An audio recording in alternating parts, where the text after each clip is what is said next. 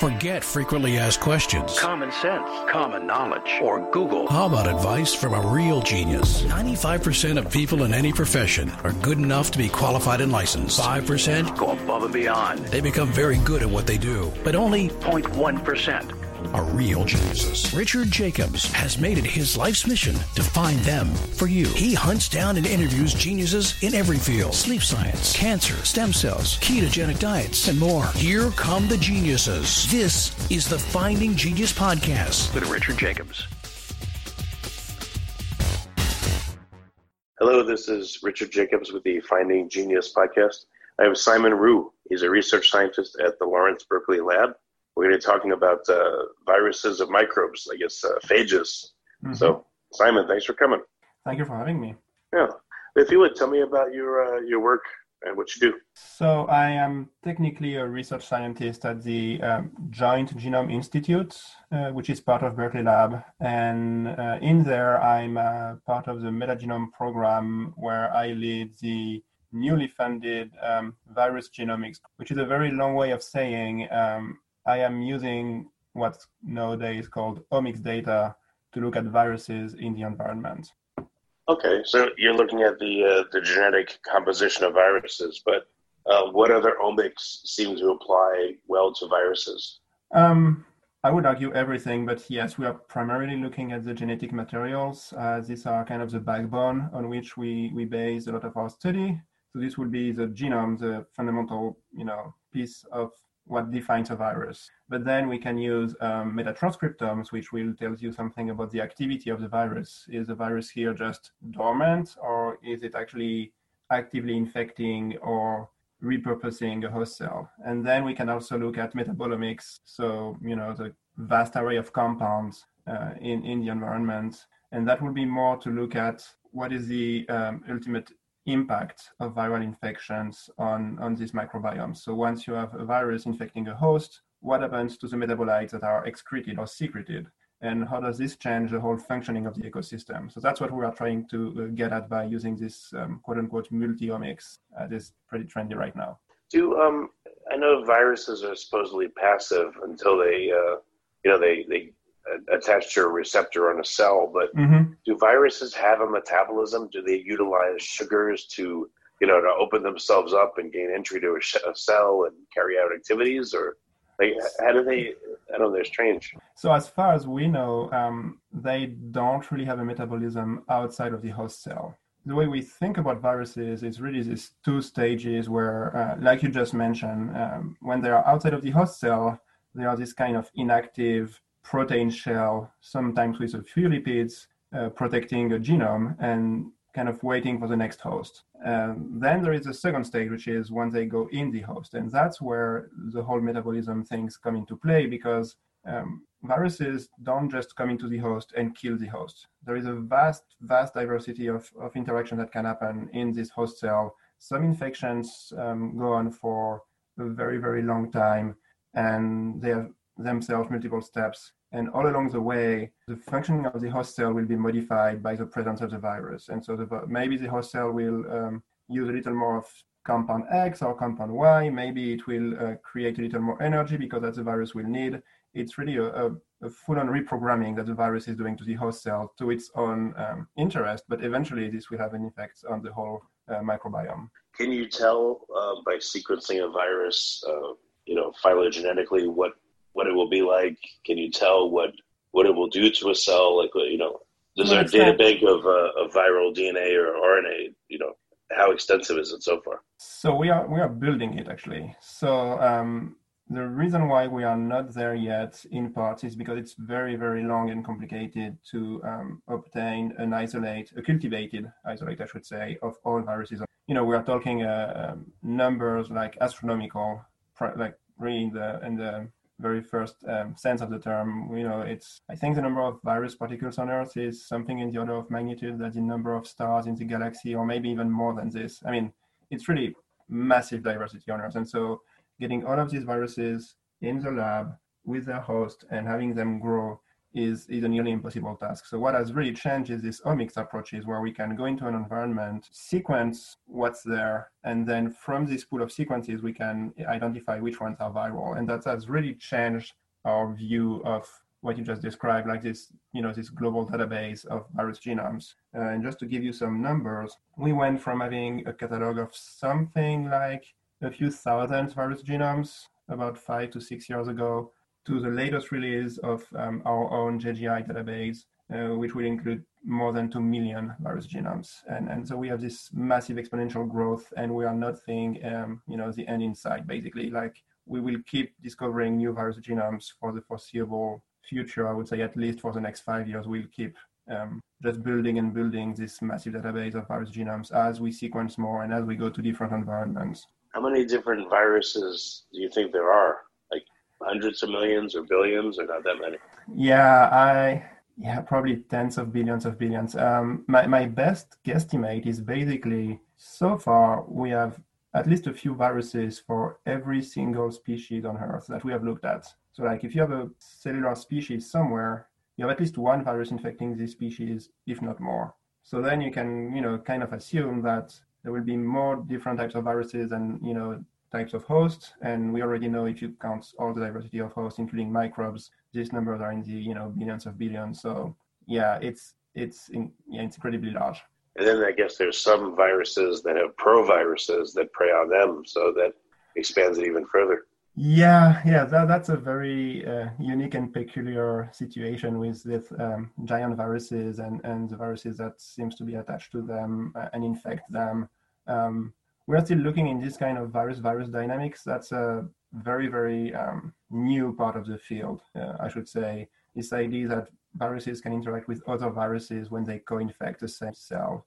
Uh, so we are still looking at, you know, what type of host will be um, most likely to host this kind of interactions and what type of viruses will be most likely to uh, engage in this type of interactions. And then you can also look at whether these interactions will be um, antagonistic or synergistic. Some viruses actually um, just piggyback on another virus cycle without really uh, harming it. Some, like uh, the virophages and the giant viruses, seems to uh, actually lead to a decrease in the big virus cycle. So it's really just antagonistic at this point. So that's where we got this virus infecting another virus. But other seems to be synergistic. Said otherwise, the co-infection is better for both viruses than individual infection. So we have this whole um, range of potential interactions between viruses. We are just starting. Oh, well, what are some of the viral interactions you've seen? Is it like uh, are using cells to do like some kind of viral quorum sensing? Um, we, we have seen some of it, and that's also relatively new. Um, part of the um, sensing that the virus needs to do once it infects a host is basically trying to understand or decide what is the best strategy um, to go through. A virus infecting a host can, or at least I should say, some viruses can go through different um, infection types. They can go to the lytic infection, what's called the lytic infection, which is let's take over the whole cell, create new viruses, and kill it. Or they can go to more chronic or lysogenic infection, which is more let's reside in the cell and let it go and grow and divide, and maybe later we'll go through the all killing thing. And so making this decision um, is probably or probably has to do with things like resources available to the cell, but also what are other viruses doing around it. So it's it's this kind of classic, um, you know, predator or parasite paradox where the parasite, in this case a virus, will eventually kill the host, but it also needs to be sure that there is another host next to it, or at least there is another host at one point. Otherwise, both are doomed. Yeah, I'd heard that um, viruses can change uh, from lytic to lysogenic and back and forth depending on the host conditions. You know, if, if things get bad, it's like rats right. abandoning the ship, and then they say, "We're out of here, forget it." They, they, start exactly. killing. Yeah, so that's that's a main um, regulation we know about is basically um, it seems to be stress. So if you are a virus and you are lysogenic, meaning you are in the cell and waiting for things to happen, if your host cell gets stressed and stressed in a broad sense, you know, it can be nutrient stress, it can be UV, it can be any you know chemical stress then there are some regulations that will trigger your lytic cycle. And like you just said it's exactly it's just like this ship is sinking let's just take the most out of it and just you know get out of it. Um, now, there seems to be some more um, subtle or maybe some more unexpected regulation. Uh, something that has just come out uh, over the last few years, but seems to be pretty um, common, at least in soil, is a regulation based on how many infected hosts are around me. And that's more of the quorum sensing type of thing. So the idea would be if I'm a lysogenic virus, but every host around is already infected by another virus, maybe copies of myself, and I don't want to trigger the lytic cycle because there is not really an uninfected host. So there is no host available, even if there are host cells around. But when my infection rate goes down, and so there are more and more hosts that have no infection, then I can trigger my lytic cycle and go and propagate. So it's kind of this potential very nice regulation of trying to keep at a very high infection rate. But once I get there, trying to have relatively few or little impact in terms of killing the host cell because at this point there is no no real benefits from it. So do you think that's why there's a latency of infection? You know, someone can have a viral load and it, it, it they don't appear sick until all of a sudden they're sick because of this this quorum sensing. I, th- I think that's definitely at play, um, and, and, we, we definitely see some dynamics um, that would suggest possible in nature. Um, we recently have been uh, surveying um, the phage host pair in a lake for which we have more than 10 years of metagenomics data. So that's a very, very nice system because you can go back in time almost and say, okay, here is my phage host pair in 2018, but what did it look like in 2005 and what happened in between and how do the, um, you know, abundance of both the phage and the host change? And one thing that came out of it was some virus and host seems to be engaged in an extremely stable interaction, I should say. And by that I mean we are at nearly 100% infection rate as much as we can estimate. So basically, we have as much of the virus as much as the host in any sample. And neither the host or the virus seems to be really changing that much across multiple years. And that's something that was surprising because when you think about viruses, you think about, you know, fast changing arms race, things like, you know, there is an infection and then there is a defense and then there is a counter defense and, you know, things just keep like changing um, over and over and over again. But it seems like some latent viruses can just um, enter some very stable interaction with the host over, like I said, just multiple years in this case, in, in this uh, one lake. Do you think that it's always a parasitic relationship, or it could be mutualistic? You know, the virus is, is benefiting the uh, yeah. the host in some way.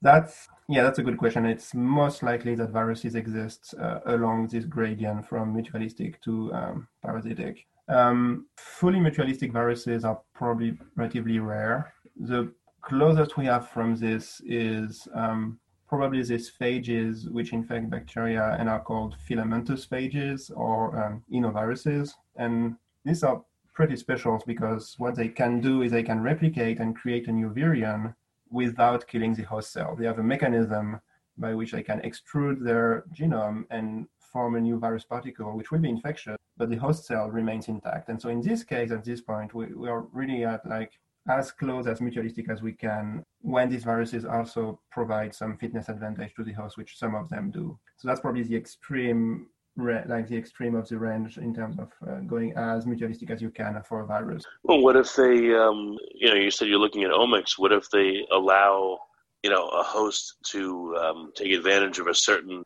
metabolite or you know, uh, changes gene expression so that it can exist in its environment better and function more properly. So that's that's the kind of things we're looking at. Um, so far, we have not seen. Um, let's see. The clearest examples we have is actually not from the environment, but from human health, and that's because, of course, we have looked at these systems uh, in much greater depth. But what I'm thinking here is um, situations where the virus is conferring toxicity to the bacterial host. So in that case, um, bacteria is relatively benign, but then phage and the latent virus encode genes that can confer toxicity and, and provide toxicity to the host. And that means the host will fare better because now it can um, either infect a larger host or it can, for instance, um, kill other bacteria around which um, they compete with for resources. So that's what we have looked at so far, or that's what we have found so far in terms of metabolism, we have not seen a lot of complementation like fully blown um, viruses bringing entire new capacity to the host. Uh, it seems to be relatively rare. We have seen some um, potential for it in the largest viruses, which infect um,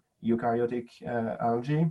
But in bacteria and phages, um, we have not seen that that much. And, and so far, what we have seen in, in phages is mostly cases where the virus wants to tweak the metabolism of the cell. So not so much confer a new ability, but maybe you know change the regulation and, and make it go more towards that pathway than this other, or maybe you know changing the rate of the reaction as well. Cells are very controlled and um, highly regulated um, mechanisms, which are you know evolve to be stable and, and be able to uh, sustain uh, through full growth cycle and divide and so on. And the virus doesn't care that much about this regulation. The virus typically wants a lot of energy and a lot of basic components to make more viruses, and uh, they want it right now. So there is, as far as we can see from now, a lot of um, resources involved into making sure that the cell is tweaked and, and provide all the energy it can at the exact moment the virus needs. Yeah, but um, do you see that?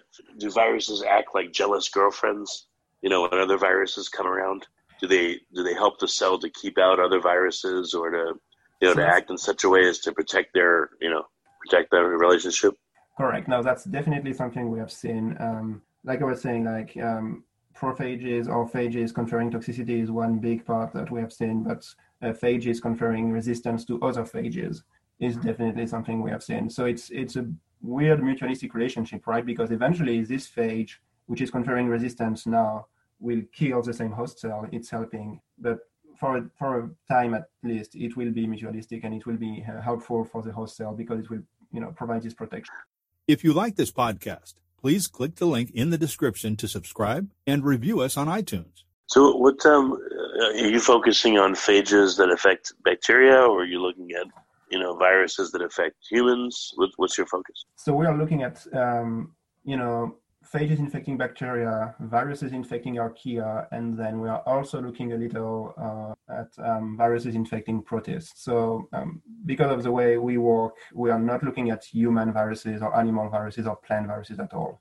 Our focus is really, um, and that's what I call this, is viruses of microbes, for lack of a better term.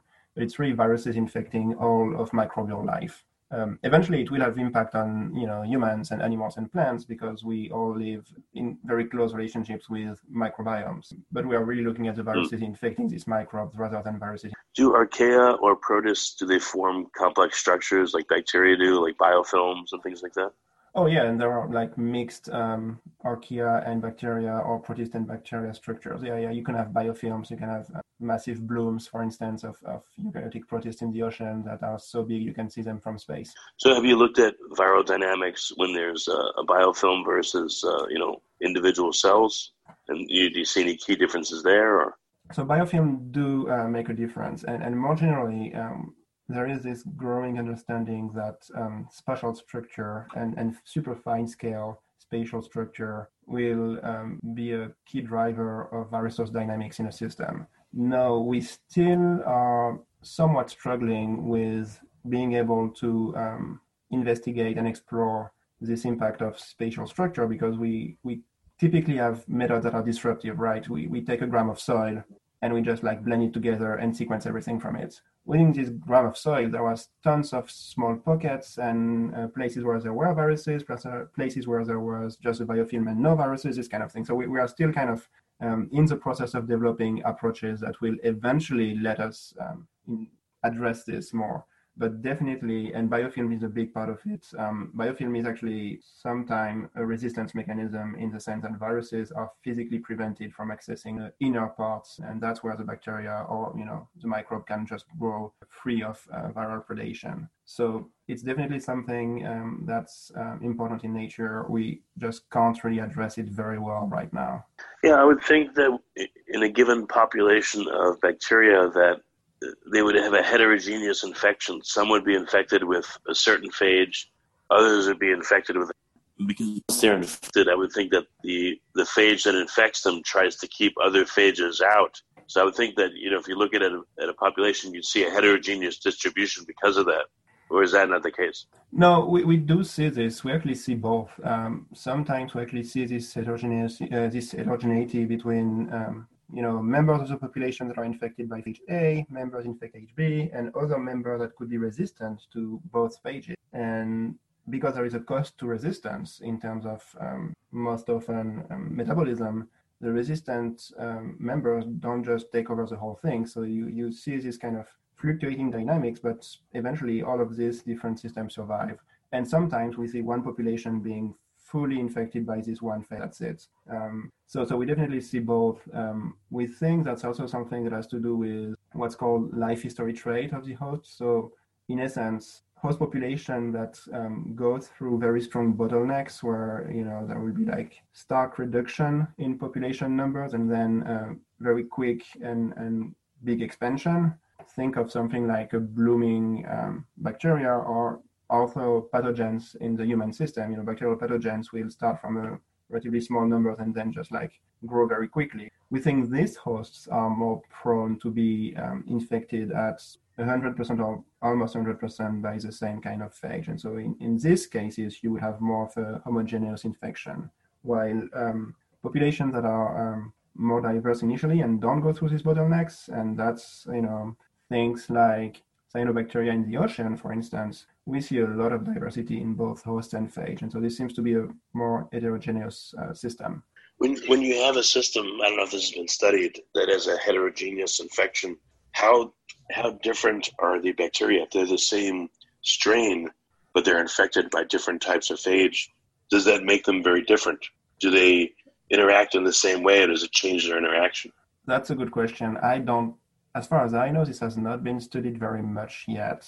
Um, there is a theoretical, at least, framework that would say, in theory, phage predation could eventually drive speciation within microbes. So, say otherwise, because part of the population will be infected by phage A and other will be infected by phage B, this will trigger changes in both hosts and viruses, and with time, they could differ so much that they will become two different populations. Um, that has been like kind of looked at very quick or you know on short um, scale, but but we are still not um, fully understanding and you know in a quantitative manner how this process actually happens and where and and does it actually drive speciation. Yeah, it's very complicated. Um, how many? I, I know it depends on the the strain, but how many different phage have been observed to um, to interact with a given strain of bacteria? Was there one in particular that's been studied a lot? And, you know, many different phages characterized. So there is um, one case um, where, and it's yeah, it's I need to tell the the story because there is a background here which is very interesting. Um, so there is a program called CPhage, uh, which is with University of Pittsburgh and HHMI, if I remember correctly.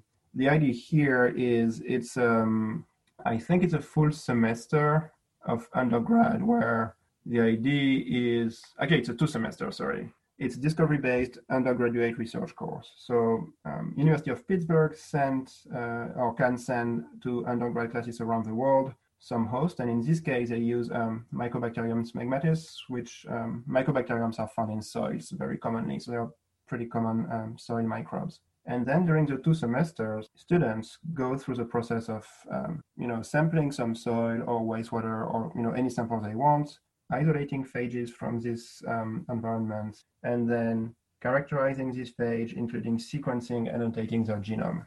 That's a very successful program. I think it's a absolutely great uh, research course for undergraduate. But the follow-up from this is we have a lot of isolates for viruses or phages infecting this specific strain of mycobacterium.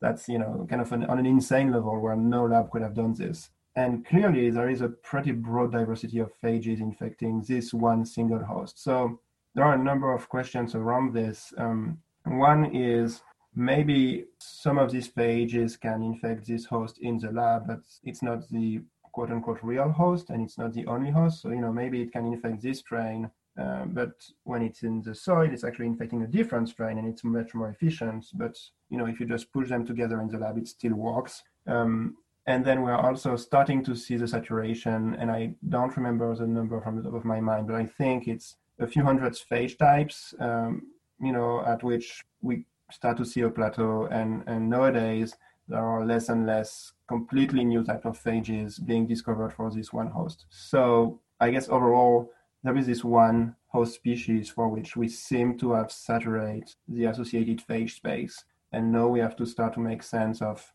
why do we see so many different phages and are all these phages really infecting this host in nature? How many different phages appear to be affecting the the organism you're describing? So that's that's what I need to double check because I uh, I don't have the number from the top of my mind. But uh, let's see. It seems like for Mycobacterium they have 1910 phages. So that's distinct wow. phage strains. Um, some of them are nearly like identical or nearly identical, but um, all of them come from different samples anyway. So even if you uh, identify two exactly identical phages, if you find them one in the US, one in New Zealand, it's also very interesting to see this identical phage in uh, such remote locations. So yeah, there are a lot of things um, being done around these data sets. It's absolutely. Yeah, I wonder. I know we're crossing back into people, but maybe um, I would think that again, different viruses would be able to target. Well, they do target different cell types, as we've seen, like with you know coronavirus. Um, mm-hmm. But also, as you age, and the membranes of your your cells, you know, acquire different receptors, or some are up or down regulated, or as your environment changes, that would allow you to be, you know, preyed upon by different viruses or not preyed upon, you know, immunity, etc. So yeah, I would guess over time, no microbe or no person would respond to the same cohort of phages all the time. And I wonder, you know, how does that change, let's say, a person or a bacteria? You know, if a bacteria successfully wards off certain phages and then its conditions change and now it, it can't ward them off or new phages you know uh, infected and it changes the bacteria substantially like you said earlier maybe it's guiding its evolution or it's it's at least changing its its i don't know maybe it's its gene expression maybe it's changing it to a large degree i don't know um i would say we don't know that very well um but yes uh, in a sense phenotypic changes in the host will definitely influence the way um, bacteria will be able to, um, or rather phages will be able to infect bacteria. I think one of the pretty cool examples of this, and actually back to the human microbiome, is how um, phage predation and antibiotic resistance um, somewhat surprisingly are connected. So, you know, in the human microbiome, you will have bacteria that are resistant to some antibiotics, but in some cases, they use a system, a molecular systems to gain this resistance that can be targeted by phages. So phages use these um, proteins that are expressed on the um, surface of the bacteria and used to uh, uh, fight against antibiotics. And phages use these proteins to attach to the host and, and infect this host. And so at this point, that means if you are infected by this phage, I mean, if you are resistant to this antibiotic, then you will be attacked by this phage, and the other way around. If, if you lose the resistance to the antibiotic, then you gain the resistance to the phage. But you can't have both, or it's very difficult to have both. And that's one of the um, aspects that has been um, studied um, recently and, and is very promising in trying to use phages to alter bacterial phenotype uh, in nature, or in this case, in, in, in human microbiomes. Yeah, that could be a major way by which bacteria acquire resistance. Um, if I take an antibiotic and that predisposes a certain bacteria, if it, if it doesn't kill the bacteria in me, a certain one, but it predisposes it to phage predation of a phage that didn't attack it before, maybe that phage confers resistance, you know, because it now can infect it and it can, can provide the resistance to it. So maybe that's a dynamic that we're not seeing. Yeah, that's that's definitely something that uh, is being explored as far as even therapeutics. Um, you know, antibiotics have been great for us, but I've also shown their limits recently. Um, phages um, as infectious uh, agents of these bacteria have tremendous potential to help us um, mitigate um, these bacterial infections. And, and clearly, there is a complicated interplay between um, what will be antibiotics, what will be engineered or selected phages, and also what is the human um, immune system, like the patient immune system is also um, interaction. So it's not early days, but it's it's still being worked out, let's say. Um, but pretty clearly, there are some promising results in that giving antibiotics coupled with specific phages that would target bacteria that can gain resistance to the antibiotic works better than giving the antibiotics alone. Yeah, I guess people have the microbiome, but they also have a virome Mm-hmm. So, do bacteria have a phagome? Is that what it's called? Has anyone described it as such? Um, I think so. I would have to double check on Google, but yeah, I, I think phagome has been uh, used. Um, definitely, what, what, you can, you know, we, we, typically think of viruses of bacteria as part of the microbiome in a way, but you know, as as soon as you have some microbes, you know they are associated with a range of viruses. That's that's pretty much a given at this point until we find a counterexample, and so far we haven't. But if I was to ask does a bacteria have a microbiome? Maybe a bacteria has a phagome, and that's its micro microbiome essentially. Um, yeah, it would be slight- yeah, it would be slightly different in the type of interactions, but but yeah, you can see this kind of Russian doll interactions for sure. Yeah, it's weird. It's really weird. Well, very good. Um, what what big questions do you think that you're hot on the trail of? What do you think that you're going to be able to shed light on in the near future? Um, that's you know what we're really looking at right now is is trying to scale uh, actually both down and up. Um, I kind of mentioned it already, but we we are trying to push methods to get into this fine scale resolution of virus of dynamics. You know, being able to go in a biofilm structure and understand where and how viruses infect their host um, successfully. Uh, being able to go um, you know, in a in a milliliter of water and see if there are any specific structure here. You know, there might be clumps, there might be particles to which bacteria attach, and phages might also be attached. This kind of, and that's kind of the scaling down effect. And I think we will learn a whole lot in the next few years when we um, start to gather more data, which are at this very fine scale level. You know, a few cells, some substructure, or even one single cell. And then at the other end of the spectrum, we are also working on trying to scale up in the sense of what do viral infections actually, um, or how do viral infections um, reflect at the ecosystem level, or at the microbiome level, let's say. So let's say you have a microbiome, it's relatively complex, you have a number of bacteria and archaea, and, and let's say a number of microbes in there. We'll have virus infections going on.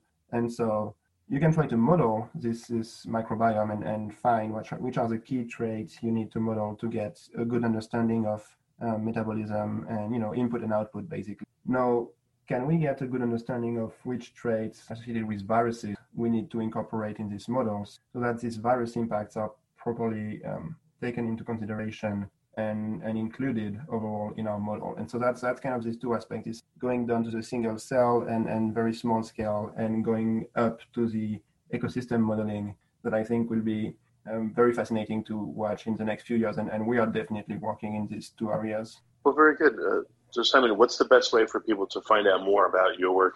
Where can they go?